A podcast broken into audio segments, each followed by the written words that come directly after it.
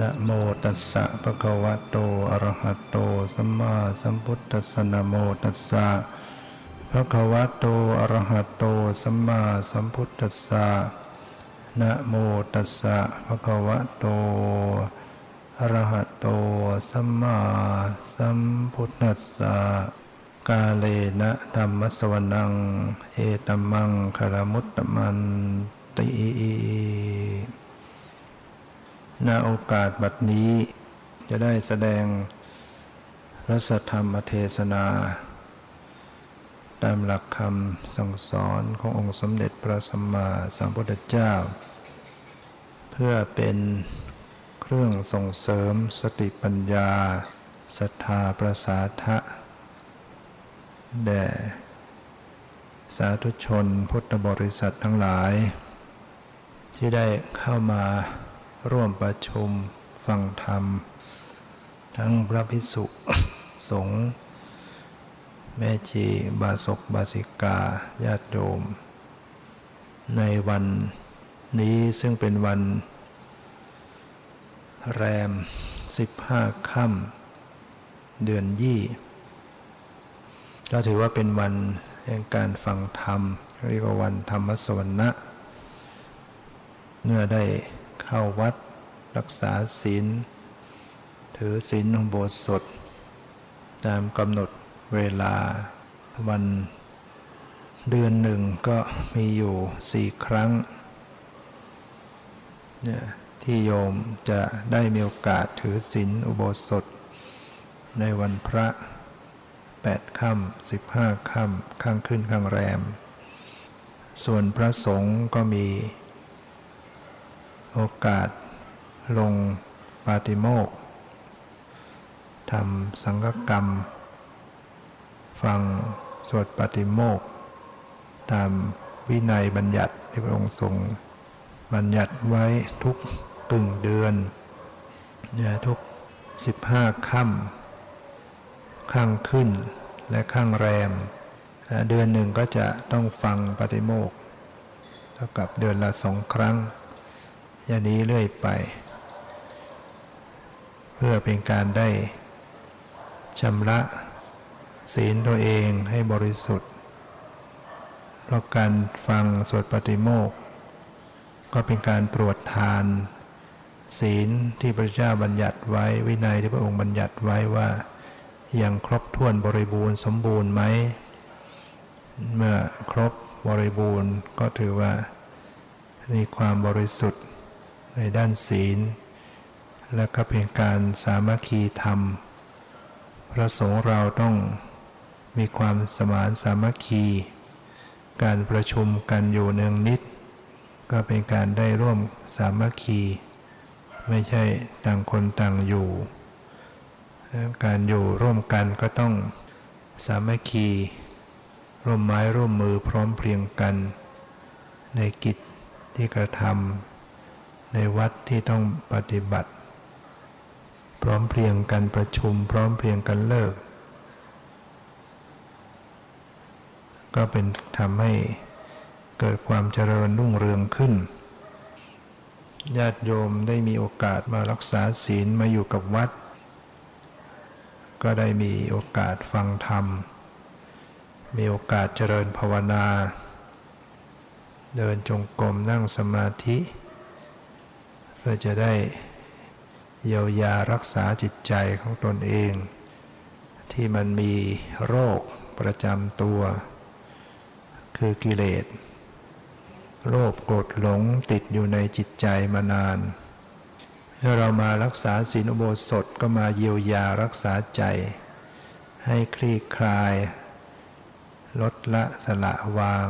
ห่างไกลจากกิเลส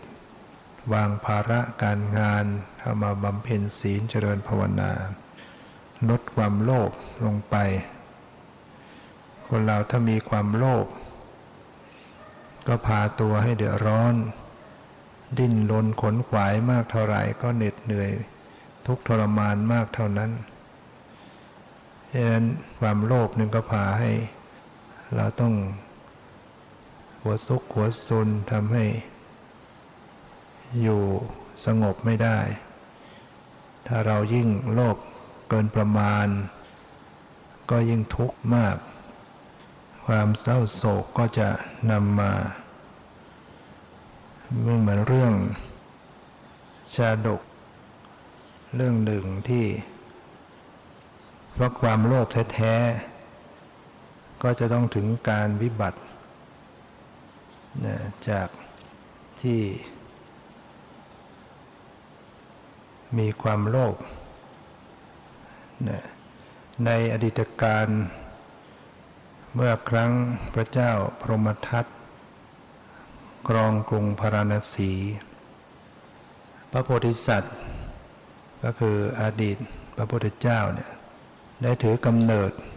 ในตระกูลพราหมณ์ตระกูลหนึ่ง เมื่อเจริญวัยก็ได้ครองเรือน คือมีครอบครัว มีภรรยาแล้วก็มีลูก เป็นทิดาสามคนครั้นต่อมาพราหมณ์นั้นก็ถึงแก่กรรมคือเสียชีวิตลง แล้วก็ไปเกิดเป็นหงทองเนี่ยเกิดเป็นหงทองมีขนเป็นทองเป็นทองคำจริง ๆ พอเกิดเป็นหงทองก็เกิดญาณวิเศษระลึกชาติได้นะหงนั้นระลึกชาติได้ว่า เมื่อชาติก่อนนั้นเคยเป็นพราหมณ์ มีภรรยา มีลูกธิดาสามคน แล้วก็ตรวจสอบทราบว่า คนเหล่านั้นยังมีชีวิตอยู่ และก็กำลังตกยากลำบาก ด้วยอำนาจของความเสน่หาอะไร หงทองนั้นก็ จึงบินไปเยี่ยมภรรยาและธิดาของตน แล้วก็ได้สลัดขน สลัดขนทองล่วงลงไปหนึ่งขนเสมอ ไปก็เอาขนไปสลัดให้ทีละขนทีละขน ก็ทำให้แม่ลูกสาวครอบครัวนั้นก็มีฐานะดีขึ้น เพราะว่าได้รายได้จากการขายทองนะมีนก หงเอาทองมาสลัดให้เก็บทองขาย ก็ฐานะก็ดีขึ้น แต่ว่าด้วยอำนาจของความโลภคนเราเนี่ยมันก็ได้แค่นั้นก็ยังไม่พอใจ อยากจะได้มาก อยู่มาวันหนึ่ง นางพรามณี ก็คิดว่า เจ้าสัตว์ในไรฉานเนี่ย มัน ไม่แน่นอนเข้าใจมันยาก ถ้าเกิดว่ามันไม่มาอีก เราก็จะไม่ได้ขนทอง เราก็จะอดตาย อยากจะได้มาก นางก็เลย จับนกไว้ แล้วก็ถอนขนทองถอนเสกเกลี้ยงเลย แต่ปรากฏว่า ขนที่ถอนมานั้น ไม่เป็นทองนะถอนมาแล้วก็กลายเป็นขนนกธรรมดา มันนกขนนก มันนกยางธรรมดา นางก็ก็เลยจับนกใส่ตุ่มไว้เลี้ยงไว้เพื่อให้ขนมันขึ้นจะได้เป็นมีทองขึ้นมาใหม่ พอขนเปียก มันก็งอกขึ้นมา นกก็เลยบินหนี แล้วก็ไม่กลับมาอีกเลย พระพุทธองค์ได้ยกเรื่องนี้มาเล่าให้ฟัง แล้วก็ตรัสเป็นพุทธภาษิตว่า บุคคลได้สิ่งใด ควรยินดีด้วยสิ่งนั้น เพราะความโลภเกินประมาณนะชั่วนัก นางพรามณี จากพญาหงถอนขนเสร็จแล้วจึงเสื่อมจากทอง นี่ก็เป็นคติเตือนใจว่า บุคคลได้สิ่งใดแล้วควรจะยินดีพอใจรู้จักพอใจในสิ่งที่เรามีเราเป็น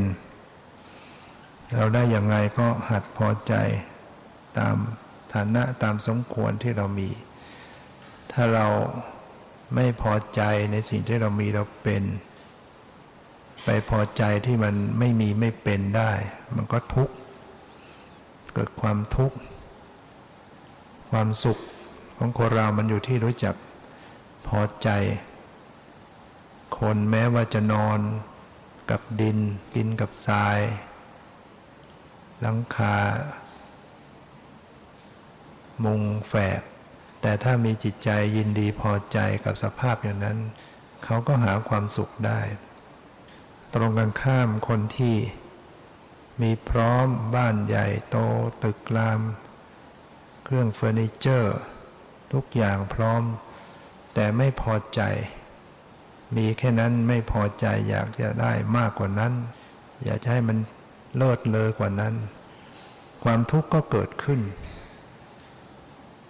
ฉะนั้นต้องหัดมองว่า เออ คนที่แย่กว่าเรา ต่ำต้อยกว่าเรา ไม่มีเสื้อผ้าไม่มีอาหารอดอยากมากมายอยู่ในโลก เราก็ดีกว่าเขา เราได้แค่นี้ก็ดี ยิ่งเป็นสัตว์เดรัจฉาน ไม่มีอะไรป้องกันตัวมากมาย ตัวร่อนจ้อนอยู่ ถึงข่าวหนาวก็ต้องหนาว ถึงข่าวร้อนก็ต้องร้อน ถึงข่าวยุงกัดก็ต้องกัด คันก็คันอยู่อย่างนั้น ยากลำบากกว่าเราแล้วคิดอย่างนี้ก็จะทำให้เรารู้จักว่าเออ เรานี่ก็ดีแล้ว แค่นี้ก็ดีแล้ว คิดว่าชั่วชีวิตนี้ มันก็ไม่เนิ่นนานอะไร แวบๆ เดี๋ยวเราก็ต้องตายจากโลกนี้แล้ว ฉะนั้น ต้องรู้จักประมาณ ของตัวเองต้องมีความคิดมีความฉลาด มีปัญญา คนเรานี่ถ้าขาด สติปัญญาแล้วมันก็มองอะไรไม่ออก พิจารณาไม่ออก หรือว่ามีความฉลาด แต่ขาดความเฉลียว ประมาทได้ ตนเองก็เดือดร้อนได้ นะต้องมีทั้งความเฉลียวคือการรอบคอบระมัดระวัง อันตรายทุกอย่างก็จะไม่เกิดขึ้นนะคนที่มีความฉลาดแต่ขาดความเฉลียวก็ยังได้รับความเดือดร้อนซึ่งเรื่องมีมาแล้ว ในอดีตการเมื่อครั้ง พระเจ้าภูมิทัตครองกรุงพาราณสี พระโพธิสัตว์ก็ได้ถือกำเนิดในตระกูลพราหมณ์เศรษฐีตระกูลหนึ่ง เมื่อเจริญวัยแล้วก็ไปเรียนศิลปะวิทยา กับอาจารย์ทิสาปาโมก ที่นครตักกศิลาที่ตักกศิลานี่เป็นแหล่งแห่งความรู้นะเมื่อจบการศึกษาแล้วก็กลับมา ตั้งสำนักสอนลูกศิษย์อยู่ที่กรุงพาราณสี กรุงพาราณสีนี่มันมีมานาน แต่มันชื่อมันซ้ำกัน ก็คงจะไม่ใช่เมืองพาราณสีในปัจจุบันของอินเดีย แต่ก็พาราณสีปัจจุบันนี้ก็หลายพันปีมาแล้วเหมือนกัน ที่มีการเผาศพสืบต่อกันมาเนี่ยเป็นพันปี ก็เปิดสำนักสอนลูกศิษย์อยู่ที่กรุงพาราณสีนั้น ในบรรดาศิษย์ที่ไปเรียนศิลปะวิทยา กับพระโพธิสัตว์นั้นก็มีลูกศิษย์คนหนึ่ง ชื่อว่าสันชีวมานพสันชีวมานพเขามีความสนใจ เกี่ยวกับวิชาที่เกี่ยวกับการปลุกสัตว์ที่ตายแล้วให้ฟื้นขึ้นมาได้ สนใจวิชานี้มากก็ขอเรียนวิชานี้ ขณะนั้นเขาก็เรียนเพียงขั้นที่จะทำให้สัตว์นั้นสัตว์ที่ตายนั้นฟื้นขึ้นมาได้ คือเรียนได้เท่านั้น ยังไม่ได้เรียนมนที่ถึงขั้นตอนที่ว่า ด้วยการคุ้มครองป้องกันตัวไม่ได้เรียนวิชาป้องกันตัว เรียนแต่ทำให้สัตว์ฟื้นขึ้นมาได้ เรียนไม่จบขั้นตอน วันหนึ่ง สันชีวะมานกนั้นก็ได้เข้าไปในป่า ไปเที่ยวในป่ากับเพื่อนๆนะก็ไปเห็นเสือตายอยู่ตัวหนึ่ง เขาก็เลยอยากจะลองวิชา ก็จึงบอกกับเพื่อนๆว่า เราจะลองปลุก เราจะลองปลุกเสือมันขึ้นมาดู เรียนวิชามาแล้วจะทดลองมนที่เรียนมา เพื่อนๆต่างก็กลัว ก็จึงรีบวิ่งหนีขึ้นต้นไม้กัน สันชีวมนกก็ไร่มน แล้วก็เอากรวดฟ้างเสือที่ตายนั้น ปรากฏว่าสักครู่หนึ่ง เสือตัวนั้นก็เคลื่อนไหวได้ ลุกขึ้นทำตาลุกวาว ด้วยความโกรธด้วยความหิวโหยของมัน แล้วมันก็เลยกระโดดเข้าตะปบสันชีวนก สันชีวมานกเข้าที่ก้านคอ กัดกินเป็นอาหาร แล้วก็หนีเข้าปากไป บรรดาเพื่อนๆเมื่อเห็นเหตุการณ์เช่นนั้น ลงจากต้นไม้ หลังจากเสือหนีลงไปแล้ว กลับมาเล่าเรื่องราวให้อาจารย์ฟัง อาจารย์ทิสาปราโมก ได้ฟังแล้วก็จึงได้กล่าวเป็นภาษิตขึ้นว่า ผู้ใดยกย่องและคบหาคนไม่ดี คนไม่ดีย่อมทำผู้นั้นให้เป็นเหยื่อเหมือนเสือ ที่สันชิวะมานพชุบขึ้น ย่อมทำเขานั่นแหละให้เป็นเหยื่อฉะนั้น อันนี้เรียกว่า ฉลาดแต่ขาดความเฉลียว อันตรายก็เกิดขึ้น คนเราต้องมีความเฉลียวก็คือการ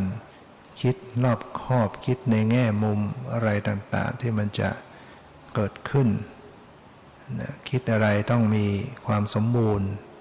ทำอย่างนี้มันจะเกิดอย่างนั้น ถ้าเกิดอย่างนั้นจะแก้อย่างไงอะไรต่าง ๆ เหล่านี้เนี่ยเพราะฉะนั้น ก็ต้องมีสติมีปัญญา ให้ดีให้รอบคอบ ในพระไตรปิฎกยังมีเรื่องเกี่ยวกับการถามปัญหาของยักษ์ได้ไปทูลถามปัญหากับพระพุทธเจ้า ยักษ์ตัวนี้ก็ชื่อว่าอารวกะอารวกะยักษ์ เขาไปทูลถามปัญหาว่า อะไรเป็นทรัพย์อันประเสริฐที่สุดของบุรุษในโลกนี้นะอะไรที่บุคคลประพฤติดีแล้วนำความสุขมาให้ รถอะไรยังประโยชน์ให้สำเร็จยิ่งกว่ารถทั้งหลาย นักปราดกล่าวความเป็นอยู่อย่างไรว่าประเสริฐที่สุดนนี่เป็นคำถามของอารวกะยักษ์โยมลองคิดว่าโยมจะตอบอยังไง อะไรเป็นทรัพย์อันประเสริฐที่สุดของบุรุษในโลกนี้ พระพุทธเจ้าตอบตรัสตอบว่าศรัทธา เป็นทรัพย์อันประเสริฐที่สุดของบุรุษในโลกนี้เนี่ยศรัทธาคือความเชื่อโยมลองคิดดูว่าถ้าเราไม่มีความเชื่อในเรื่องกรรม ไม่เชื่อผลของกรรม ไม่เชื่อว่าเรามีกรรมเป็นของของตน ไม่เชื่อในความตรัสรู้ของพระพุทธเจ้า เราจะได้มีโอกาส มานั่งฟังธรรมไหม คนถ้าไม่มีศรัทธาเหล่านี้ จะทำบุญไหม จะใส่บาตรไหม จะไหว้พระสวดมนต์ไหม จะทำความดีไหม จะเว้นความชั่วไหม ไม่ได้เลยนะ ถ้าไม่มีศรัทธาเกิดขึ้นเนี่ยคุณงามความดีต่างๆมาไม่ได้ เพราะศรัทธา ความกุศลธรรมต่าง ๆ จึงมีขึ้นมา มีความเชื่อนะศรัทธาแปลว่าความเชื่อ ความเชื่อว่ากรรมมีจริง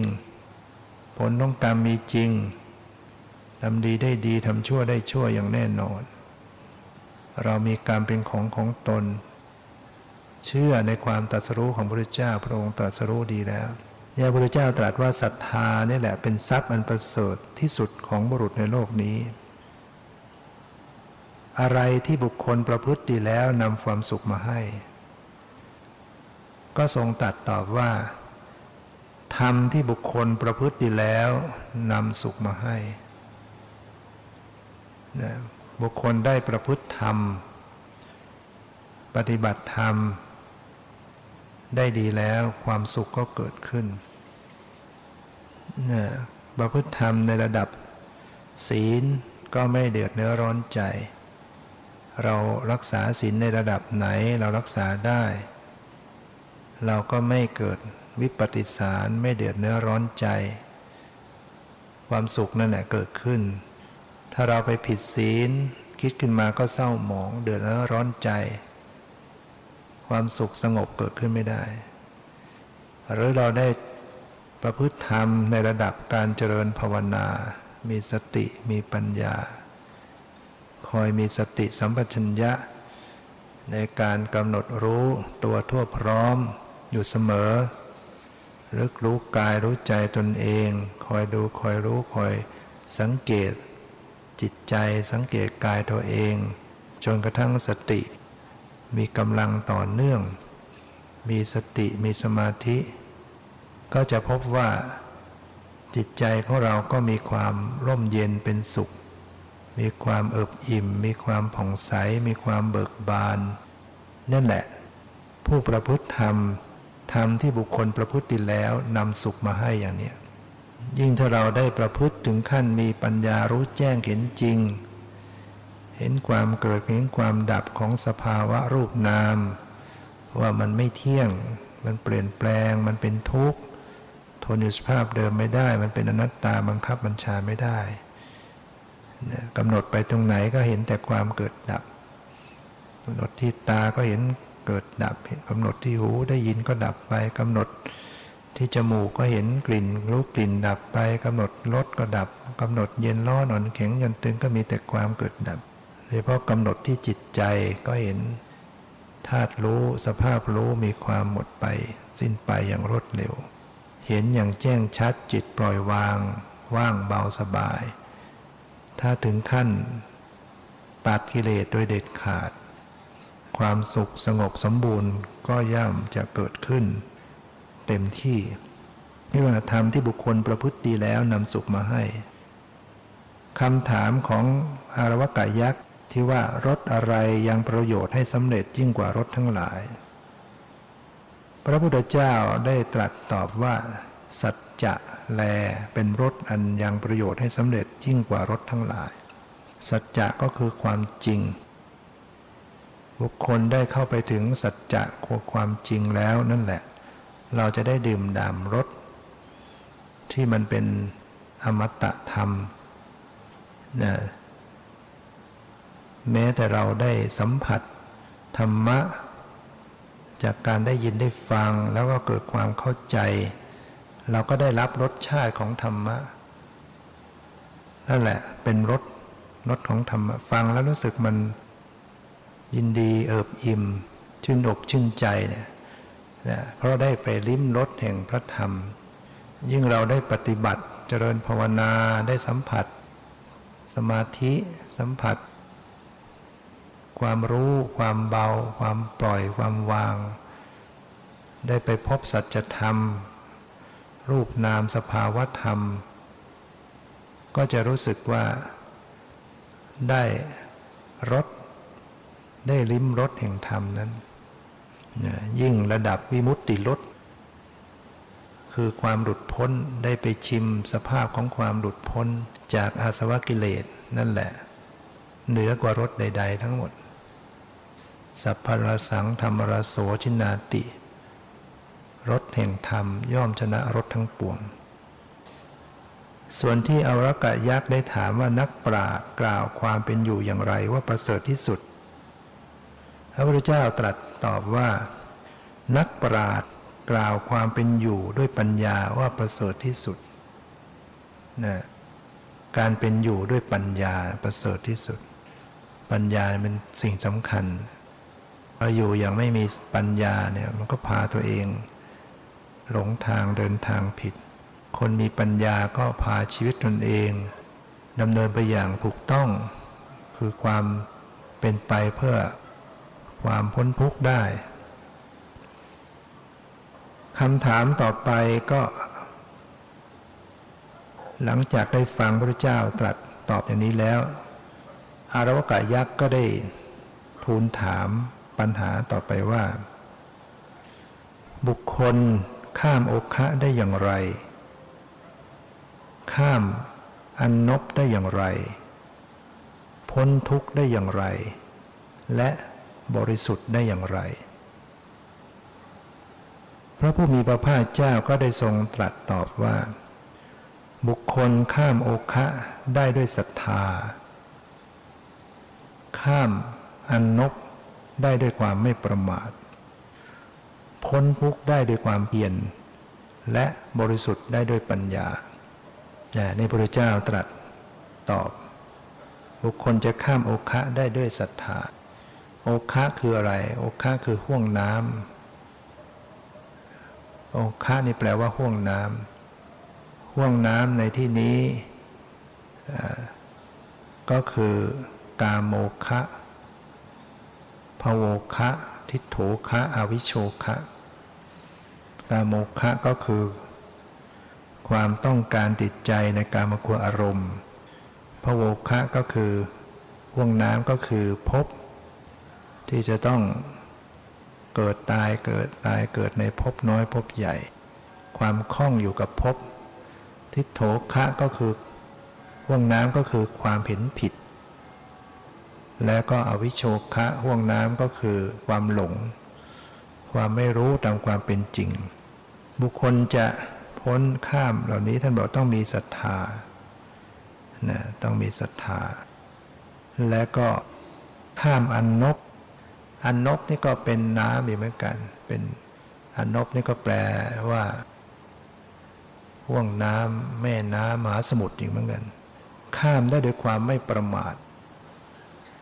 นะต้องเป็นผู้ไม่ประมาท ความไม่ประมาทนี่ถือว่าครอบคลุมธรรมะทั้งหมด ธรรมะทั้งหลายรวมลงในความไม่ประมาท ถ้าพูดถึงคนประพฤติ ฉันประพฤติเป็นอยู่อย่างไม่ประมาทมันคลุมไปหมดแล้ว เหมือนกับรอยเท้าช้าง รอยเท้าสัตว์ทั้งหลายก็รวมอยู่ในรอยเท้าช้าง รอยช้างมันเท้ามันใหญ่ ธรรมะทั้งหลายก็รวมลงในความไม่ประมาท ผู้ที่จะชื่อว่าไม่ประมาทก็คือผู้เป็นอยู่อย่างไม่ขาดสตินะไม่ประมาทเนี่ยต้องเป็นอยู่อย่างไม่ขาดสติ ขณะใดไม่มีสตินั่นถือว่าประมาทแล้วเห็นมีสติไหมถ้ามีสติไม่ประมาท ถ้าขาดสติประมาทนะได้ยินครั้งหนึ่งมีสติไหม ถ้ามีสติก็ไม่ประมาท ถ้าขาดสติประมาทไปแล้วขณะนั้น รู้กลิ่น รู้รส รู้สัมผัส ถูกต้องทางกายเย็นร้อนอ่อนแข็งหย่อนตึง รับรู้ทางใจนึกคิด มีสติไหม ถ้าไม่มีสติแล้วมันจะหลงแล้วมันจะเผลอแล้วเผลอสติพอเผลอสติก็ไปตามเรื่องตามราวปรุงแต่ง เป็นสัตว์เป็นบุคคลชอบชังรูปโลก ลุ่มหลง กิเลสก็ท่วมทับจิตใจบันทึกลงไปในห้วงขันธสันดานสะสมความหนาแน่นของกิเลส เห็นครั้งหนึ่งได้ยินครั้งหนึ่งเนี่ยถ้าไม่มีสติแล้ว กิเลสจะเกิดตามมา ไม่โลภก็หลง ไม่ชอบใจก็ชอบใจ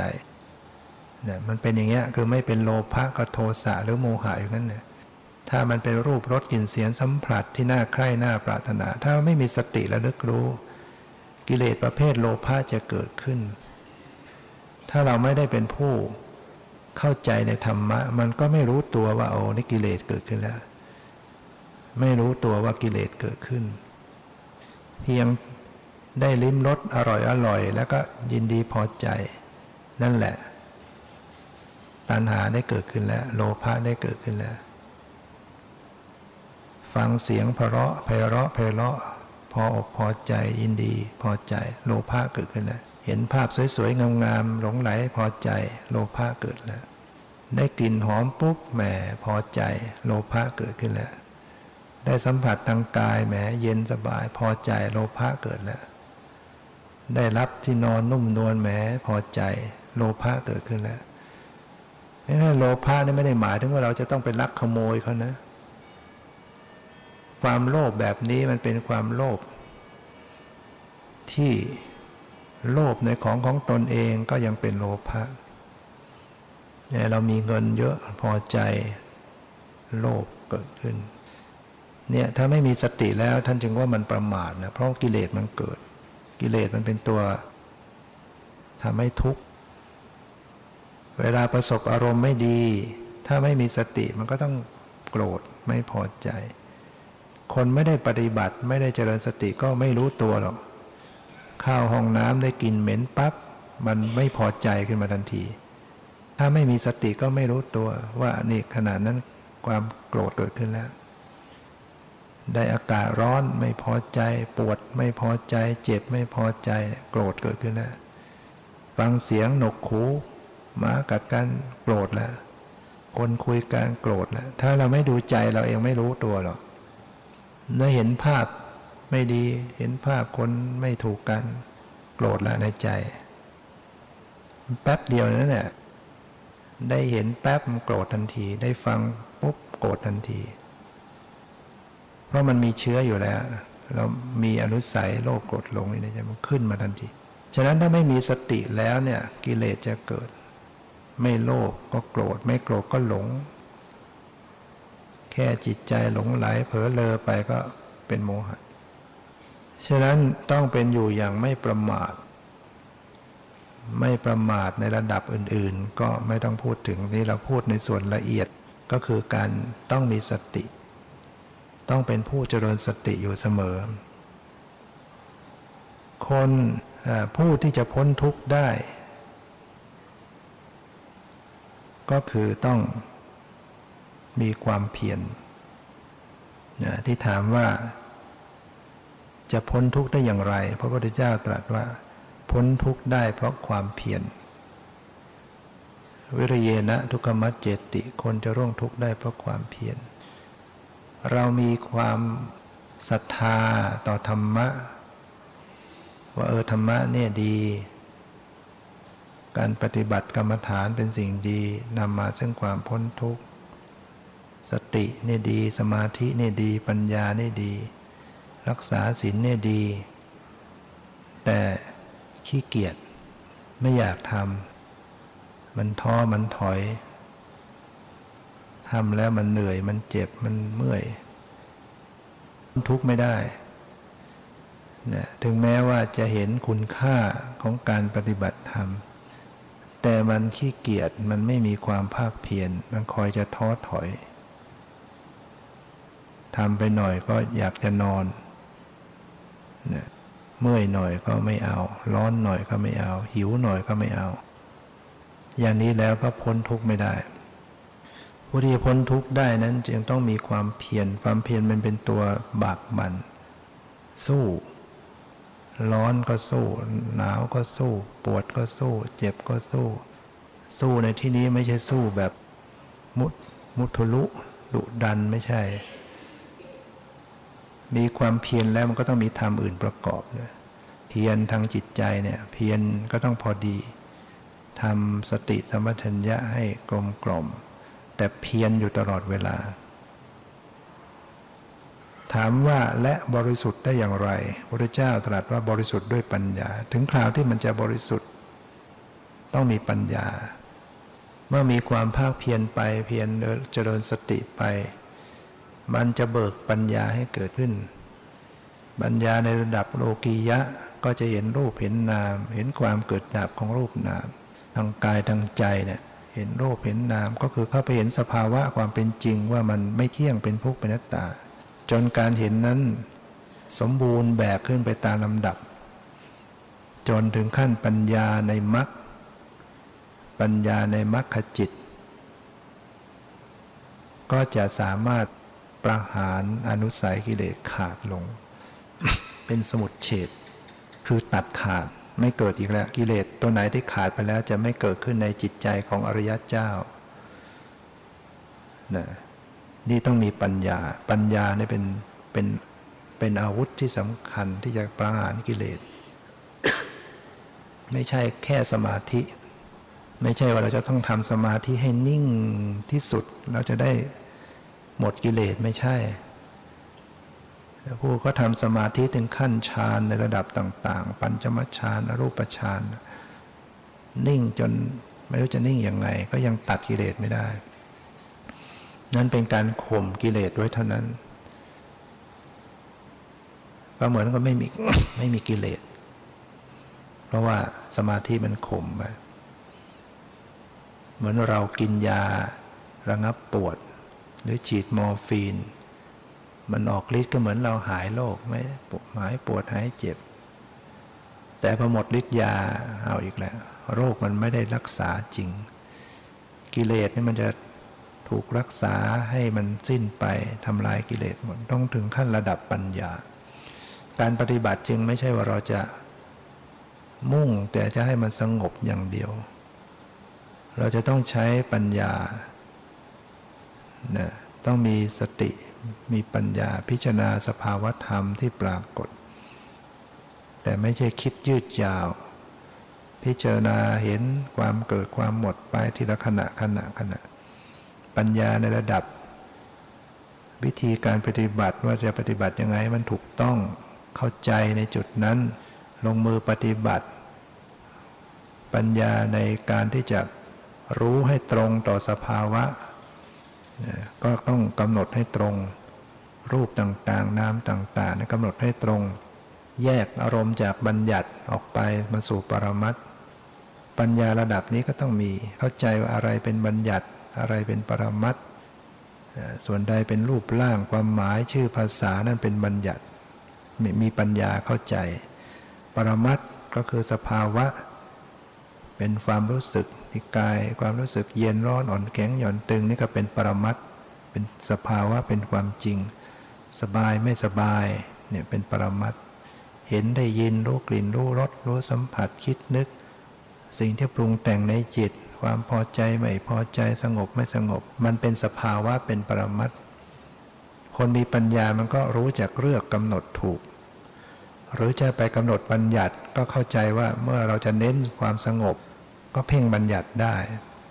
เพ่งลมไม่ใจเข้า เพ่งลมไม่ใจออกดูเข้าดู ลมเข้าลมออกยาวสั้น หรือดูอิริยาบถดูท่าทางของกายเพื่อสงบ มีปัญญาว่าจะกำหนดบัญญัติเพื่อสมาธิเพื่อให้จิตใจที่มันไม่ตั้งอยู่ สติกำลังไม่พอก็ใช้บัญญัติ แต่ก็ใช้อย่างเข้าใจ เมื่อถึงจุดหนึ่งก็ปล่อยบัญญัติกำหนดเข้าไปสู่ปรมัต ดูปรมัตได้ถูกต้องเนี่ยมันก็มีปัญญาไปตามลำดับ ปัญญารู้จัก การวางท่าทีให้เหมาะสม ปัญญาที่รู้จักประโยชน์ จุดมุ่งหมายของการกระทำต่างๆ ปัญญาในระดับที่ว่า รู้ที่โคจรที่ไปของสติ สติที่จะให้มันเป็นวิปัสนาต้องระลึกไปที่รูปนามต่างๆ ที่กำลังปรากฏ มันก็ต้องมีปัญญาเข้าใจ ปัญญาที่จะรู้จักสัปายะความเหมาะสมเนี่ยก็ต้องมี เมื่อรู้วิธีรู้แนวทางดำเนินปฏิบัติไป ปัญญาในระดับรู้แจ้งเห็นจริงมันก็จะตามมา จนกระทั่งปัญญาในระดับโลกุตละรู้แจ้งแทงตลอด เข้าไปสัมผัส ความหลุดพ้นวิมุตติลดได้ ฉะนั้นพระพุทธเจ้าจึงบอกจึงตรัสว่าความบริสุทธิ์ บริสุทธิ์ได้ด้วยปัญญา แล้วอารวกะยักษ์ก็ได้ทูลถามปัญหาต่อไปว่า บุคคลทำอย่างไรจึงจะได้ปัญญา จะหาทรัพย์ได้อย่างไร มีชื่อเสียงได้อย่างไร จะผูกมิตรไว้ได้อย่างไร บุคคลสิ้นชีวิตไปแล้วจะทำอย่างไรถึงจะไม่เศร้าโศกถามอีกหลายถามทีเดียวแต่มันแยกหลายข้อ พระพุทธเจ้าก็ได้ทรงตรัสตอบยักษ์อวกะยักษ์ว่า บุคคล เชื่อธรรมของพระหันเพื่อบรรลุพระนิพพาน เป็นผู้ไม่ประมาทนะ มีปัญญาพิจารณาเลือกเฟ้นฟังอยู่ด้วยดี ย่อมได้ปัญญานะนะที่เขาถามว่าบุคคลทำอย่างไรจึงจะได้ปัญญา พระพุทธเจ้าตรัสว่าบุคคลเชื่อธรรมของพระอรหันต์เพื่อบรรลุพระนิพพาน เป็นผู้ไม่ประมาทก็กล่าวไปแล้วนะคนอยู่อย่างไรถึงจะไม่ประมาทก็ต้องเป็นอยู่อย่างมีสติมีปัญญาพิจารณาเลือกเฟ้น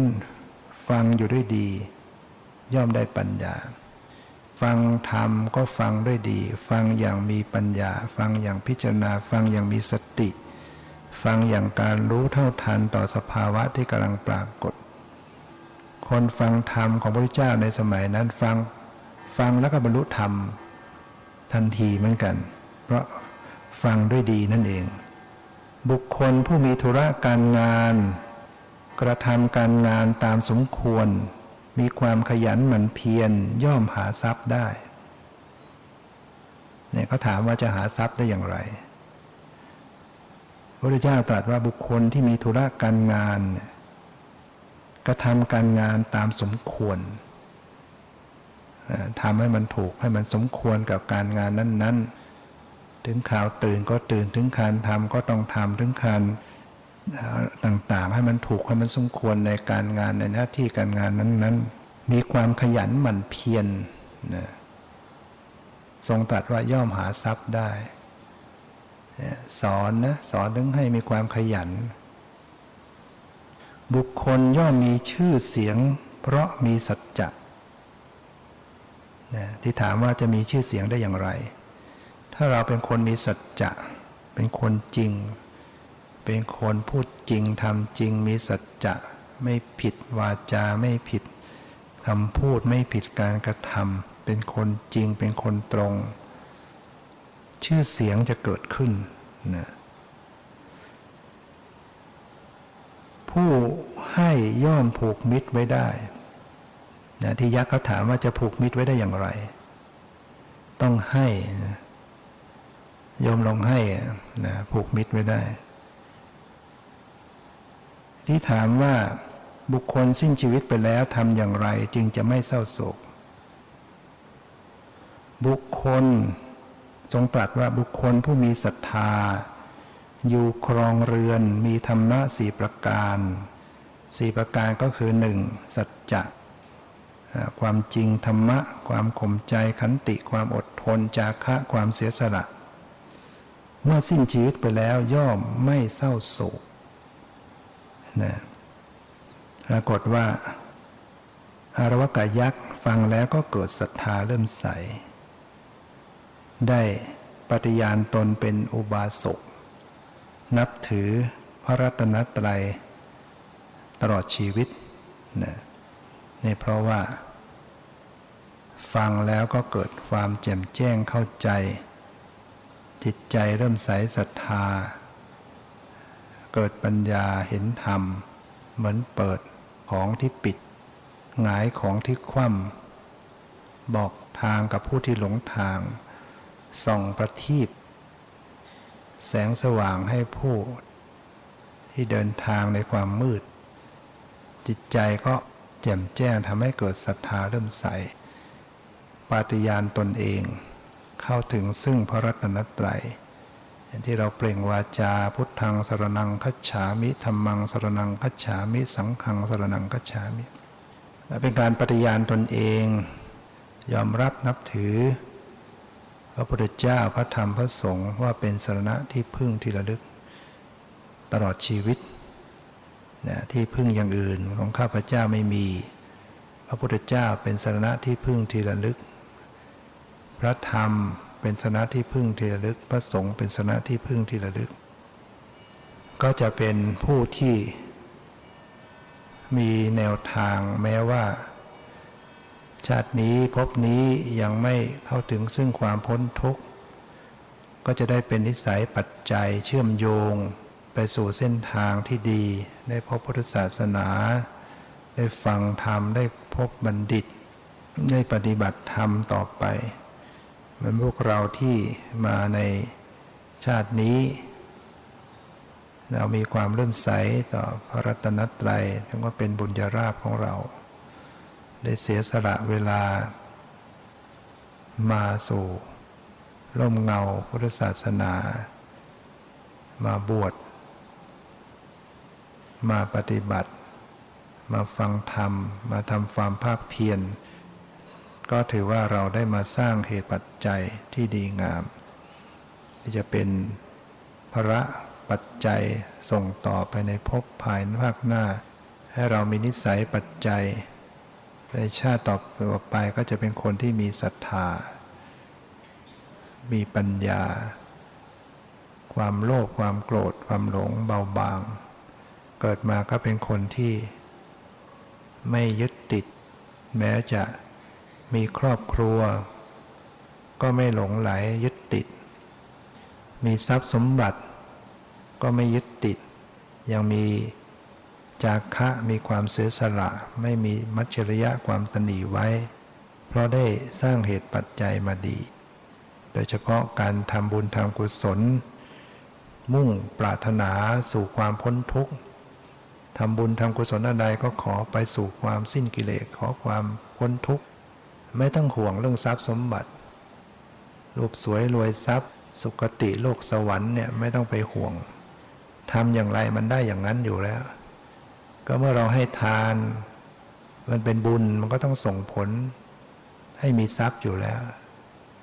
รักษาศีลก็ต้องส่งผลในสุคติ สีเลนะสุคติงยันติ คนจะถึงสุคติเพราะศีลไปดี สุคติก็คือมนุษย์ กามสุกติภูมิ ก็มีมนุษย์หนึ่งสวรรค์หกนะกามสุกติภูมินะแล้วก็กามทุกติภูมิก็คืออบายภูมิสีนะไปสู่ความทุกข์ เราก็จึงมักจะบอกคนที่จะใกล้จะตายว่าไปสู่สุคติว่าไปสู่สุคติ หรือตายไปแล้วเราก็ไปพูด ขอให้ดวงวิญญาณไปสู่สุคติ ไปสู่ที่ชอบ ความจริงเขาไม่สามารถจะไปตามคำพูดของเราได้หรอก เขาต้องไปตามกรรมที่เขาทำไว้ คนถ้าทำบาปแล้วจะให้ใครมาบอกให้ไปสุคติมันก็ไปไม่ได้ ไม่มีเกตไม่มีปัจเหตุปัจจัยที่จะไปได้คนที่ไม่มีบัตรผ่าน ไม่มีใบพาสปอร์ต ไปต่างประเทศไม่ได้นะเพราะฉะนั้น ต้องมีบุญ เมื่อเราทำบุญให้ทานมาก็ย่อมมีทรัพย์ รักษาศีล ก็ต้องได้ผลสู่สุคติ สีเลนะโภคสัมปทา ศีลก็นำมาซึ่งโภคทรัพย์เหมือนกัน เราจะคิดว่าฉันรักษาศีลไม่เห็นรวย ไม่เห็นมีทรัพย์สักที เราเราไม่รักษาศีลนะลองคิดตรงกันข้าม ถ้าเกิดเราไป ด่าไปลักขโมยใคร เราอาจจะต้องเสียทรัพย์ ทรัพย์ที่เรามีอยู่จะวิบัติ เป็นคดีความติดคุกติดตาราง เดือดเนื้อร้อนใจ ผิดศีล หรือที่สำคัญก็คือว่า เมื่อศีลส่งผล เมื่อเกิดใหม่เนี่ยเราลองคิดดูว่า ไปสู่สุคติ เกิดเป็นเทวดาเนี่ยทรัพย์สมบัติมันมากมายกว่าทรัพย์ในมนุษย์เนี่ยเขาได้โภคทรัพย์นะได้วิมานทิพย์อาหารเป็นทิพย์นะเนี่ยโภคทรัพย์ คนถ้ารักษาศีลเพียงรักษาศีลห้าก็ไม่ไปอบาย มีฮิริโอตตปะละอายต่อบาปเป็นโกรธต่อบาป ก็ทำให้ศีลนั้นมั่นคงขึ้น ไปสู่สุคติโลกสวรรค์ ที่พยสมบัติก็เกิดขึ้น สีเลนะโภคสัมปทาถึงศีลก็จะเป็นพื้นฐานเป็นบันไดให้สู่นิพพานเรามุ่งหวังแต่นิพพานแต่ไม่รักษาศีลก็ไม่มีกระไดพาดขึ้น ไม่มีพื้นฐาน แล้วเรามีศีล นี่พูดถึงว่า เราทำบุญทำกุศลแล้ว แม้ว่าเราไม่อธิษฐานให้มันสวยให้มันรวย มันก็ได้ของมันอยู่แล้ว มันได้ตามเหตุตามปัจจัยอยู่แล้ว กินข้าวลงไปเราไม่ต้องไปอธิษฐานขอให้อิ่มมันก็ต้องอิ่ม กินมะม่วงลงไป ขอให้ได้ลิ้มรสมะม่วง มันก็ไม่ต้องอธิษฐานมันก็ได้ลิ้ม ฉันใดก็ดีโยมทำบุญอย่างไรไว้ มันก็ต้องได้อย่างนั้นแหละนะ แต่เราไปอธิษฐานสิ่งสูงไว้ก่อน สูงสุดไว้ก่อนก็คือมรรคผลนิพพาน หรือกลัวว่าอธิษฐานเพื่อมรรคผลนิพพานแล้วมันจะเป็นกิเลส เพราะไม่เข้าใจอนิพพานเป็นอย่างไร จะไปเข้าใจหน่อยอนิพพานเป็นความสุขแบบโลกิยะ วาจาว่าขอให้ถึงนิพพานแต่ใจมันถึงโลกิยะเนี่ยมันก็กลายเป็นอธิษฐานผิด ทางที่ดีอธิษฐานขอให้สิ้นจากกิเลส เป็นปัจจัยต่อการสิ้นจากอาสวะกิเลส อย่างที่โบราณใช้ว่าอะไรอาสวัคยาวหังนิพพานปัจโยโหตุอาสวัคยาวหัง เป็นปัจจัยต่อการสิ้นจากอาสวะกิเลสบรรลุถึงมรรคผลนิพพาน เพราะฉะนั้นจะเป็นนิสัยปัจจัยไป แม้ว่าเรายังไม่ถึงที่สุดแห่งทุกข์บุญกุศลที่เราทำก็ไม่ไปไหนคุณงามความดีที่เราทำไว้นะดังนั้น ความดีทำไว้ไม่หายสูญจะเกื้อกูลตามต้องสนองผล ให้ความสุขสมหมายดังใจตน เกิดเป็นคนควรทำแต่กรรมดี ที่สุดนี้ก็ขอนโมทนาสาธุการรัตนาคุณของพระพุทธเจ้าพระธรรมพระสงฆ์อภิบาลปกปักรักษาให้ท่านทั้งหลายได้เจริญด้วยอายุวันนะสุขภระปฏิพานคุณสารสมบัติ ปรารถนาสิ่งใด ที่เป็นไปในทางที่ชอบที่ควรแล้วขอความปรารถนานั้น ๆ จงพันสำเร็จ และข้อจงเป็นปัจจัยต่อการบรรลุมรรคผลนิพพาน ทุกท่านเทินเอวังก็มีด้วยประการฉนี